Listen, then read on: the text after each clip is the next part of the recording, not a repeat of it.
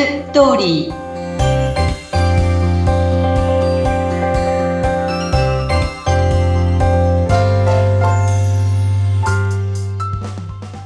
皆様こんにちは男性専門結婚相談所ライフツリーの和田です皆さんこんにちはインタビュアーの山口智子ですえ前回はゲストの方をお迎えしてすごくリアルな婚活のお話を伺ってまた気持ちがこうほっこりするような幸せな気持ちになりましたね。そうですね。嬉しいですよね。ねえー、さて、では今日はまたその婚活をやるにあたって、はい、皆様にお役に立つ情報をお届けしたいと思いますが、今日のテーマは何でしょうか？あの、まあ、過去にモテてきた女性が独身率が高い理由というテーマです。ちょっと厳しいかしら、ちょっと。ええー、でも、そうか。モテてきた女性の独身率って高いというのがあるんですね。ええー、結構やっぱり周りの方がね、あの、アラフォーの女性ですごく綺麗な人たくさんいるんだけど、独身が多いんだよねっていうのって聞くことがあるかなと思うんですけど、で、なんでそういう綺麗な女性たちがたくさん残っているのかって、まあ、あの、結婚相談所に入ってきてらっしゃる方のことを、まあ、中心にお話しさせていただきたいと思うんですけども、本当に綺麗な方たちがたくさんいるんだなっていうのは、男性たちがたくさん申し込むのを見て、あ、なるほどって思ってるんですけどね。で、なぜそういうのかっていうと、やっぱり昔すごくモテてきた、ちやほやされたっていうのが、まあ彼女たちのこう過去にあって、それがやっぱり今も、あの、残ってるっていうか、そのチヤホヤされ感が忘れられないっていう、過去の栄光をやっぱりどうしても引きずってるっていうところがあるように思うんです。そうなんですね。そうか。やっぱり自分から何かしなくても表てしまうような、うんうんまあ、ある意味すごく羨ましいんですけれども、そういう方は。経験があんまりないので、あれなんですけど。いや、私も経験が全くないので、持ってったという経験がないのでわからないですが、でもね、何もしなくてもあちらから行ってきてくださってとか、そういうのが、うんうんねずっとあるっていうのは、すごく幸せなんだろうなと思うけれども、逆にそっか、こう、ちやほやされて、それに慣れてしまうというところがあるんですね。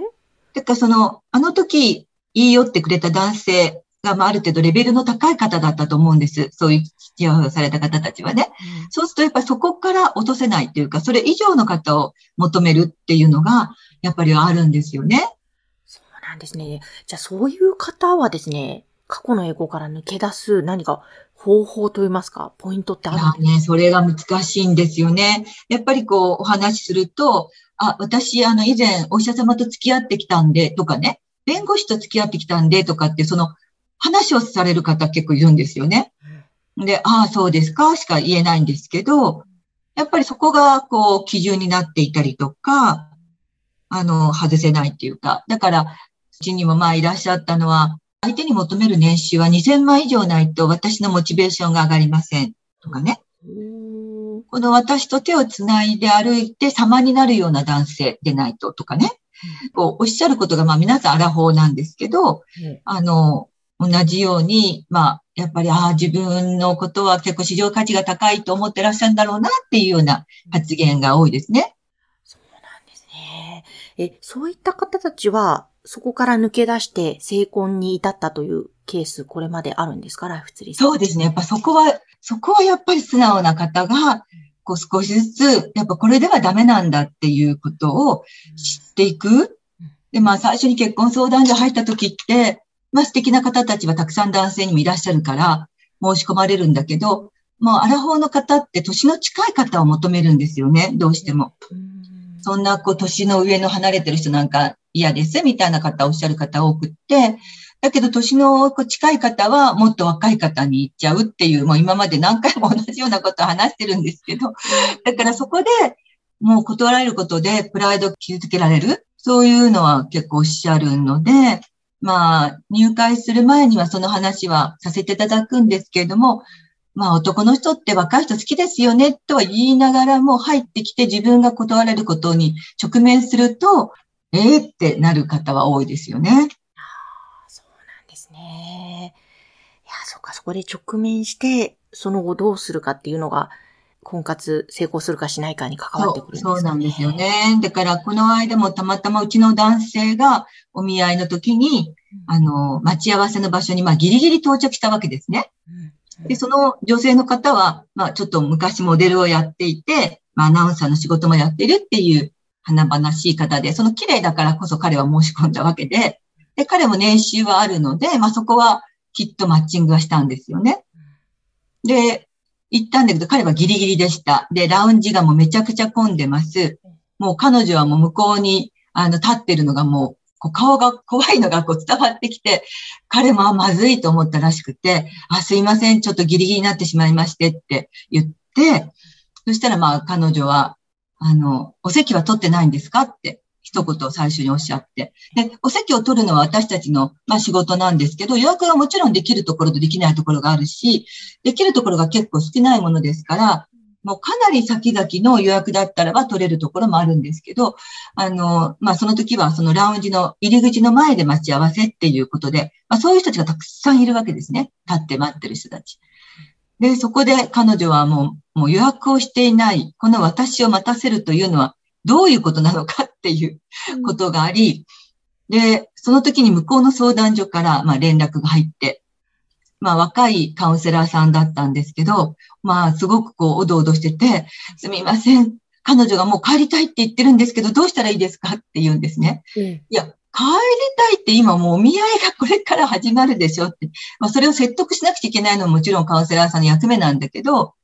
いや、もう、その帰りたいってもう、この私はそのラウンジで待つなんてとっても嫌だっていう。いや、でももうとにかくじゃあ彼に、あの、そのホテルの中のいろんな、あの、ラウンジをとにかく行って探してみてっていうことを言って、まあ彼もそう探しながら、まあ彼女もその後をしぶしぶ、まあね、ついていきながらもう不機嫌、不機嫌な状態で、で結局はまあ、ちょっとだけ待ってお店に入ったんだけども、早々に帰るっていう感じだったんですけど、まあ彼も、まあ最初にこれが分かっていてよかったっていう、まあ、この間のね、愛さんの話じゃないけど、何かハプニングがあった時に、その時にその人の人となりがまあ出てくるわけですよね。まあそれで彼女は、あの、まあ怒って帰ったという話なので、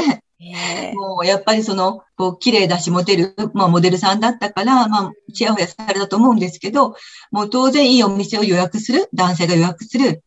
もうそういうのは当たり前だったと思うんですよね。うん、そっか、怒ってしまったわけですね。そうですね。うん、なんか本当、そこ、難しいですね。そう、そういった方がでも本気で結婚したいと思ったら、一、うん、回自分のそういうプライドとか、これまでのいろんなものは置いといて、もしくはもう手放して、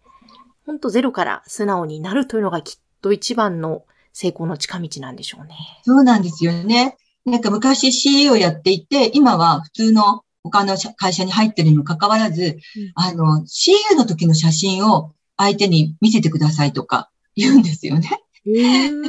でも、いや、もう今あなたは違う仕事で、そこで頑張ってるんだから、そこのあなたを見てもらった方がいいんじゃないのって言うんですけど、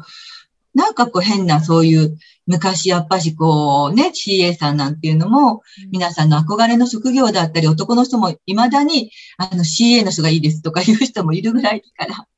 おー、そうなんですね。ねだからやっぱそこで、今の自分の現状をちょっとこう、あの、立ち止まって考えてみるっていうのはとっても大切だし、そこで